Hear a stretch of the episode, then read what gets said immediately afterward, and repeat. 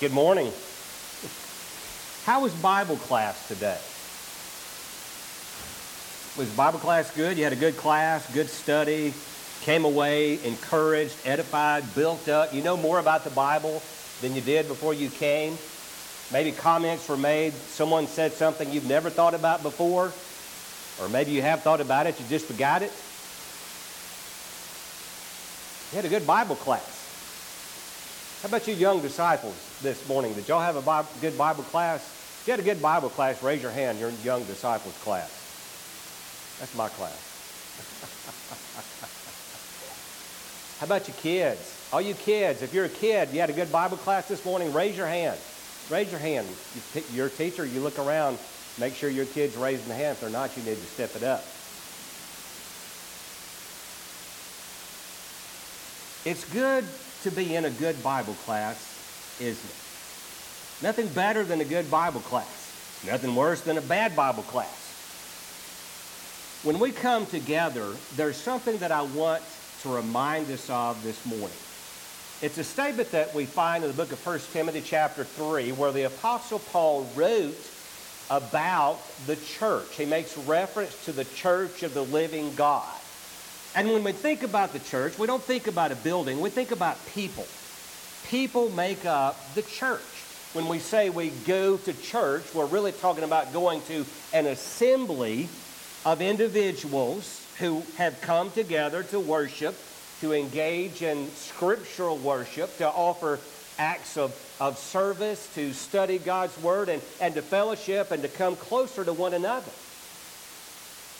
But Paul also makes a reference to the church here as being the pillar and support of the truth. As you think about this church, as you think about where you fit into this congregation, do you see the pillar? And a pillar really does provide support, it's a foundation of the truth. Does that thought come to your mind as you think about the Baldwin Church of Christ? What are the ways that we can capture that dimension of New Testament Christianity? It's through effective Bible classes. And I say effective because I, I want to put some word in front that takes the Bible class to a level that we understand it's not just something that we're going to check off our list. It's not something we just feel like we have to do for the week. We want to come together and we want to spend our time together and we want it to be not efficient, but effective. We want it to make a difference in our life. Now, I want everyone here to ask the question, what can I do? What can I do to make our Bible classes effective? There are three things I think that are very important as we think about effective Bible classes. The first of which is you got to have the right subject. Now, that may seem like we're just stating the obvious. Call me Captain Obvious. Well, of course, we need to have the Bible in our Bible classes. Otherwise, we're really not having Bible classes. Have you ever talked to someone who goes maybe to a, another church and, and or maybe your, your kids have visited or, or maybe you visited and, and they come away and they say, you know, they called that a Bible class, but we never even opened our Bible. Or you ever go to a church and, and maybe there's a man, he stands up and he preaches and, and there's one or two Bible verses, and but that's about it. And the rest of it is just maybe what he thinks. A Bible class should be focused on the right subject, which is God's Word. And maybe we just need a little bit of a reminder because we do that. We do that here. I have no doubt about that. But maybe we need a reminder of why that is so important, why we have these Bible classes. Maybe if I've become a little bit slack in my focus or maybe my attendance, I want to get back to that and I want to think about why it is that they have Bible classes and I want to be a part of that. And let me just throw this out. I'm going to make a plug for the Wednesday night Bible class, which I'm teaching out here in the auditorium. I'm going to toot, toot, I guess I'll toot my horn. If, uh, if you haven't been coming to that Bible class, there's some really good students in that class. One of the reasons I come is because of what they teach me. And I wanted to encourage you to be a part of that. We don't have the workbooks yet, but we're just about to start First Peter, so it's a good time, it's a good place to jump in. Now, Seth, we are about to start First Peter, aren't we? You, you finished Philippians chapter. Okay. Seth taught for me Wednesday night. I, I, uh, I kind of jabbed him a little bit and made sure he knew that he had to finish that chapter. So we're going to start First Peter. It's a great time to jump in if you've not been a part of that Bible class program. Psalm chapter 119, verse 105. And I know you can, you can study at home. In fact, you can do most everything we do as Christians at home. But there's a problem with that. There's a lot of scripture that uses this little phrase, one another. And in order to have this one anotherness, new word, one anotherness, we kind of got to be together. We see the New Testament, the disciples, they continually devoted themselves to the apostles' teaching. What does that look like? Why did they do that? Psalm chapter 119 and verse 105 Your word is a lamp to my feet and a light to my path. In a world of darkness, I need some direction. In a world of chaos and frustration and, and even religious confusion, I need something to point me in the direction that I should go. And that's what we accomplish when we come together to study God's Word. We're letting that Word be that light, that that source of, of revelation that, that gives us some insight into what's in God's mind because that's how He has revealed His mind. And we're studying these scriptures because we know it's going to point us in the right direction. I love what Jesus said in John chapter 6. In verse 44, Jesus said to them in verse 44, No one can come to me unless the Father who sent me draws him, and I will raise him up on the last day.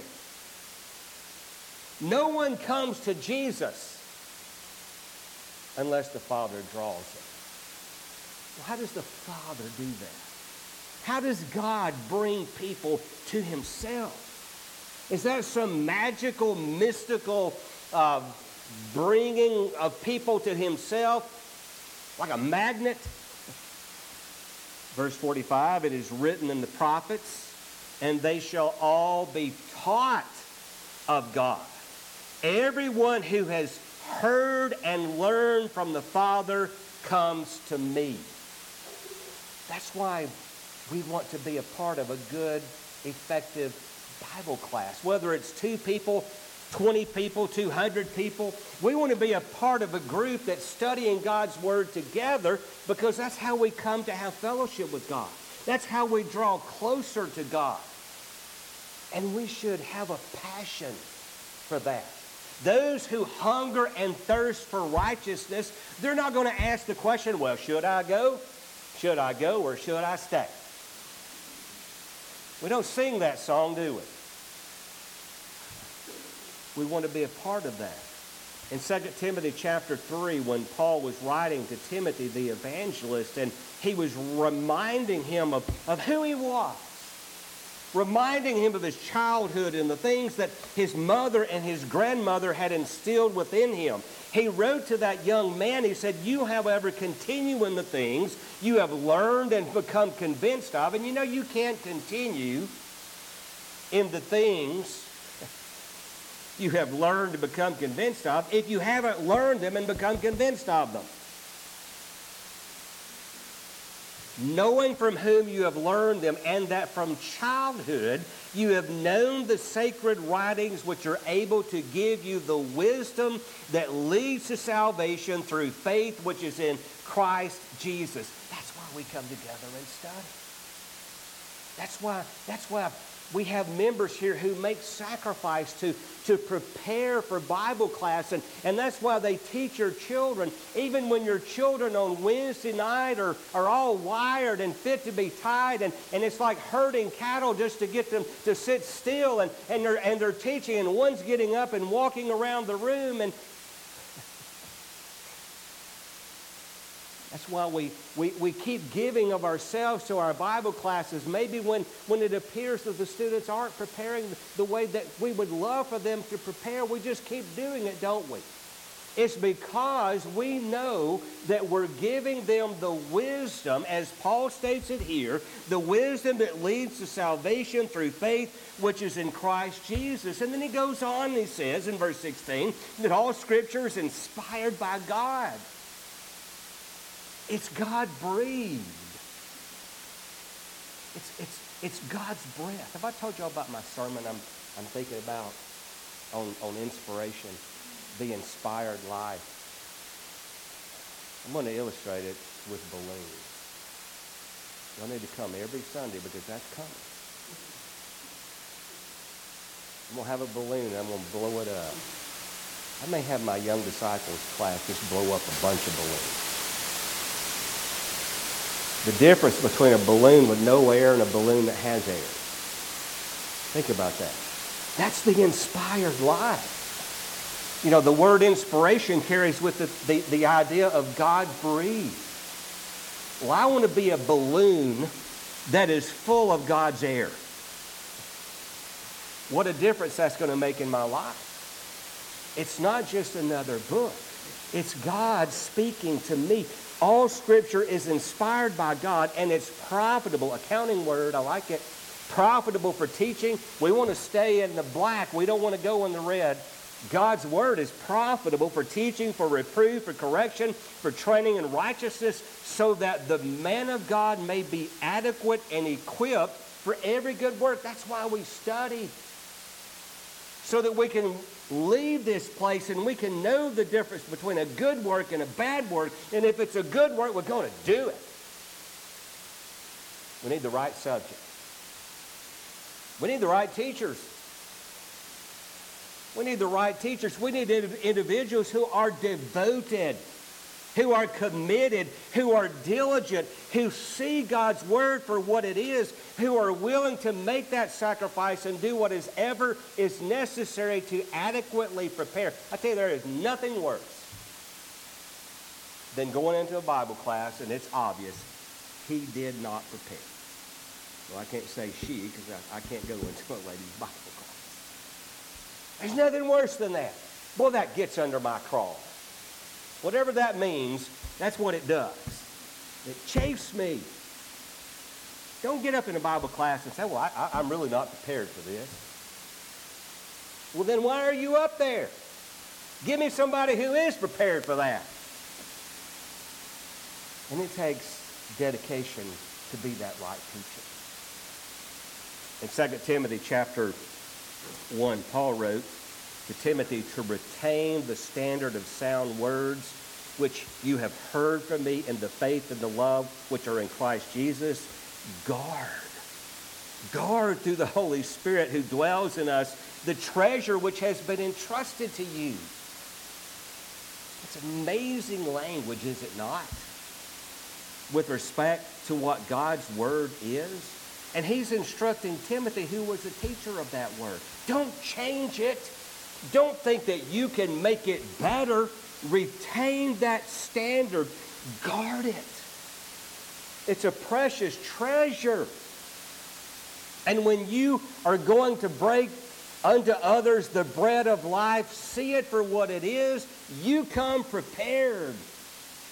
You come excited. You come enthusiastic. That's another thing.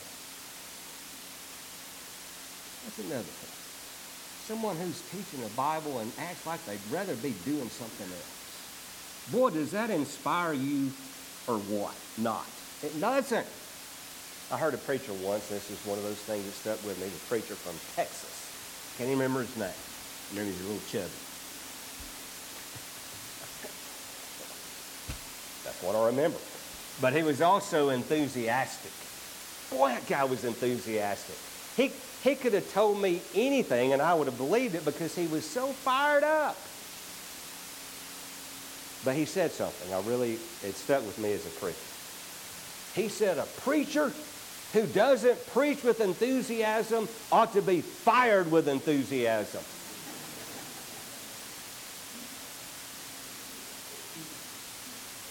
He woke me up with that one. That was good preaching advice. Kind of like a friend of mine, speaking of speaking of chubby preachers, and I probably shouldn't dwell too much on this, but, but he uh, had a friend, one, one of my college roommates, he used to always tickle me. He'd say, you know, you know what I think about preachers who are too big, too, too fat. They get paid too much. Well, that was kind of mean. That's why I watch my weight. There's an inverse relationship with what you get paid and how much you weigh. I'm just kidding. We need enthusiastic teaching of God's word. In this same book, in chapter 2 and verse 15, be diligent to present yourself approved to God as a workman who does not need to be ashamed, accurately handling the word of truth.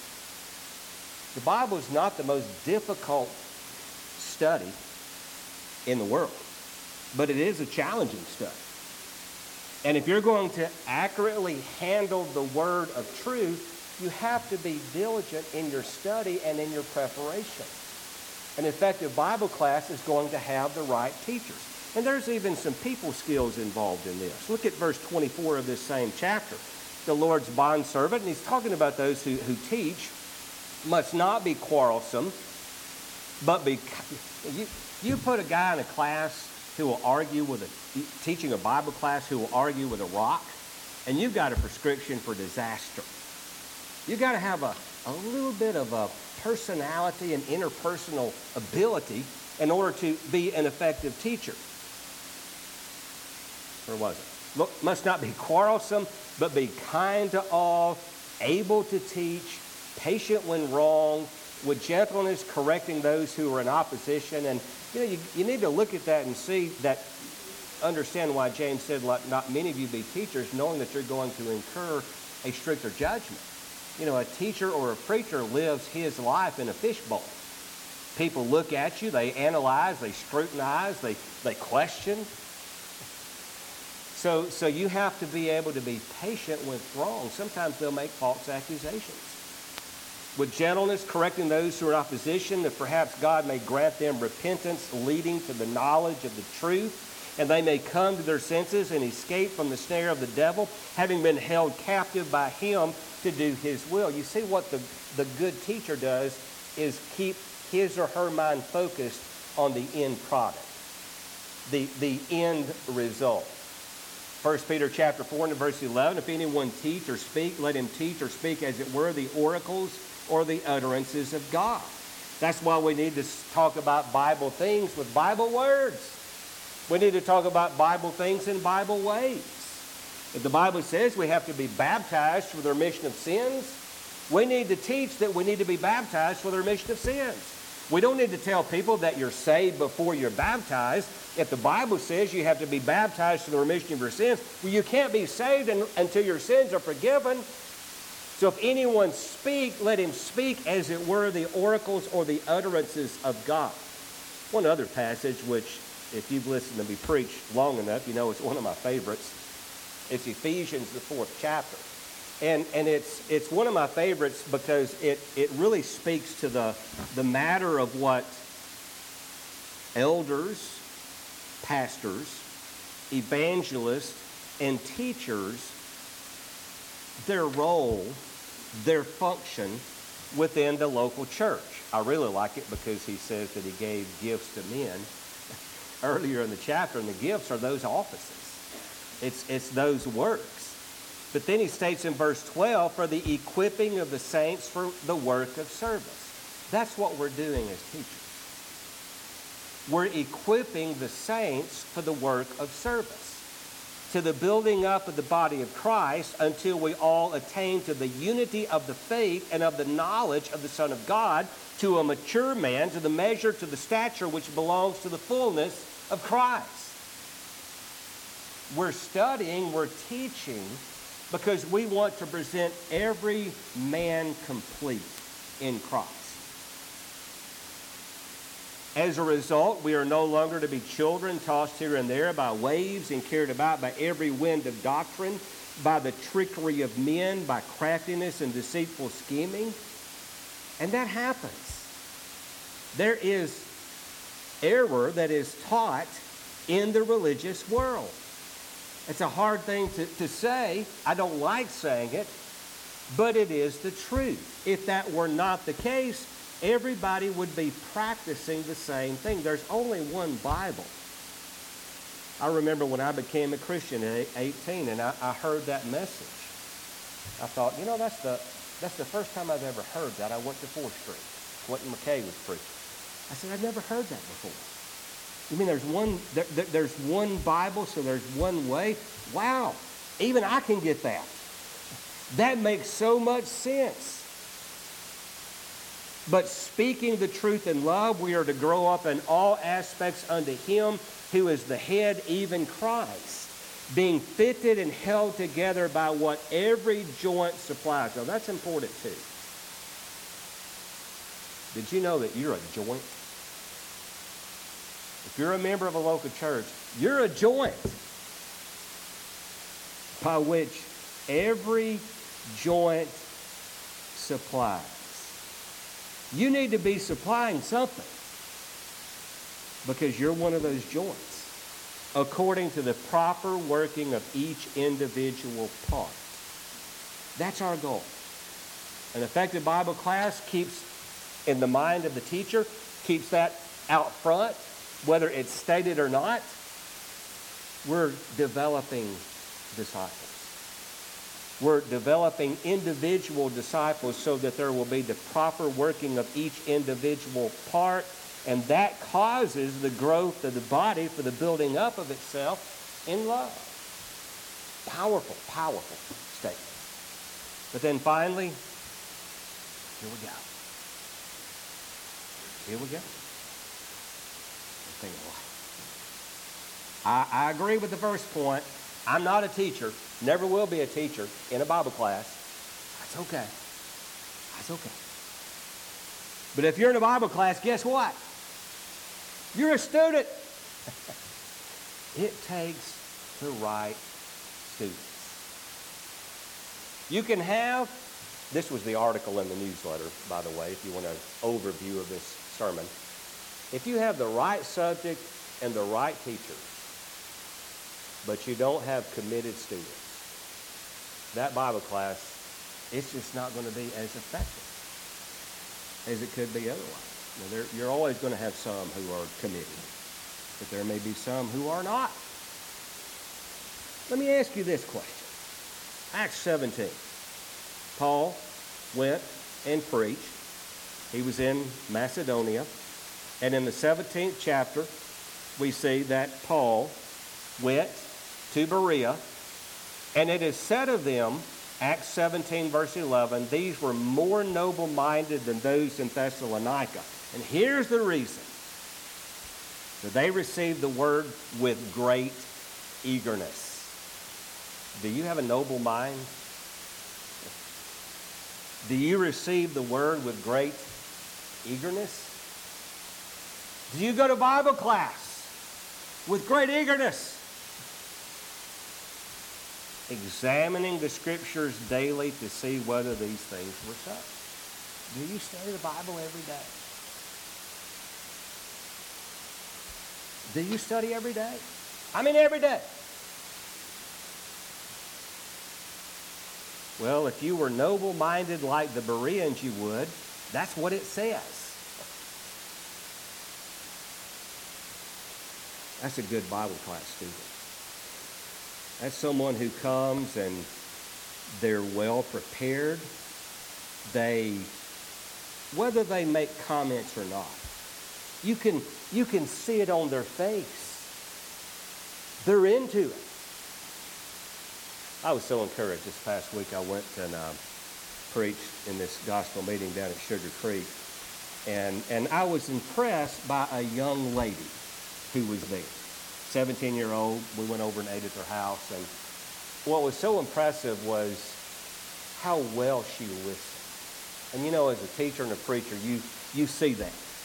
You know who's with you and who isn't. And, and, and this congregation had a youth, youth group of one.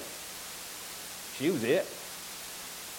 She didn't have this huge group that was building her up and strengthening her.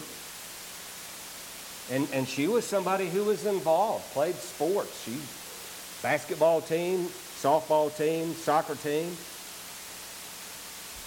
involved in activities at school. But man, she she was so interested in, in God's word and studying, and she brought people. She brought another girl with her who was uh, in one of those sports. I can't remember which one. And that, that young lady came every night, and and she she came. I, I, I asked her. I said, "You you gonna come back?" She said, "I'll come back. That's good preaching." But she was. They opened their Bibles. These are young people who are opening their Bibles and following along and studying God's Word. They were committed. People who understand what it is they're looking at do that. I love what Paul said to the church at Thessalonica, what he wrote to them in 1 Thessalonians chapter 2 and verse 13. And, and this is about how they received the word. This reason we also constantly thank God that when you received the word of God, which you heard from us, you accepted it not as the word of men, but for what it really is, the word of God, which also performs its work in you who believe. You ever think about that when you come to Bible class? You know, it's like uh, it's like what I use to clean my wheels on my truck. I want my wheels black. And the black, with a little bit shine on there. That's money in those big wheels. Get that BDS three and a half inch lift kit that Air Design body kit from California. Some wheels look good. You know what I'm saying? Guys do. Girls don't get it. well, I have this tire shine that I spray on there. Spray that tire shine on there and, and just step back and it just does its work. Maybe. I don't even have to scrub. I just I just clean them a little bit, spray that tire shine on there, and gotta let it sit there for 15 minutes so it won't splat up on your truck. Go back out there and those things are clean and looking good. That's what God's Word does in a good and honest heart. You, you spray it in there and you just step back and you watch it work. Can't understand it, don't have to understand it. I'm not a I have to understand it kind of guy. I don't I don't care what's in that tire shine. I don't have to understand how it works. All I want to know is the, the, the outcome. I, just want to see a good good outcome. I don't have to understand how God's word works. But I know that it does. It performs its work in those who believe. So you Bible class teachers, Think about that when you teach Bible class. Those who come to Bible class, you think about that. That's why you're here. You, you want that word to clean that heart and make it shine. You don't have to understand how that happens. Hebrews chapter 5, Paul, well, I think it was Paul. Hebrews chapter 5, Paul, the author is writing, get past that, the author is writing people who are becoming weak in their faith. Imagine that weak in their faith. And he's explaining how Jesus was a priest after the order of Melchizedek. And these were Jews. That's an Old Testament story. They should have been familiar with that story. And he wrote to them concerning him, we have much to say, that is Melchizedek, and it's hard to explain since you have become dull of hearing. They needed some tire shine. For though by this time you ought to be teachers, you have need again for someone to teach you the elementary principles of the oracles of God, and you have come to need milk and not solid food. For everyone who partakes only of milk is not accustomed to the word of righteousness, for he is an infant. This is the person who is a committed student, who examines the scriptures daily to see whether or not those things are so. That is the one who comes to see that this is solid food and who, because of practice, have their senses trained to discern good and evil. You recognize the difference between good and evil because that word has been planted in your heart and it builds your faith. Romans 10, verse 17 faith comes by hearing, and hearing by the word of God. Would you say your faith is perfect? Mine's not. I still waver in my faith from time to time. Well, when I study God's Word, when I teach God's Word, when you teach me God's Word, then that faith grows. Are you a part of an effective Bible class? Expect the Bible to be taught. Expect the teacher to be devoted. And then you just be committed. Committed. Do something with your life. It's going to affect you eternally. Commit to studying God's Word. This lesson is yours. If you're here today and you've never obeyed the gospel, we're going to sing a song of invitation now to encourage you to do that very thing. If you believe that Jesus is the Son of God and you're willing to confess that faith, if you will repent of your sins and then be baptized to have those sins washed away by the blood of Jesus, then God's Word in your heart will change your life forever, for eternity. You're subject to the call. Please come as we stand and sing.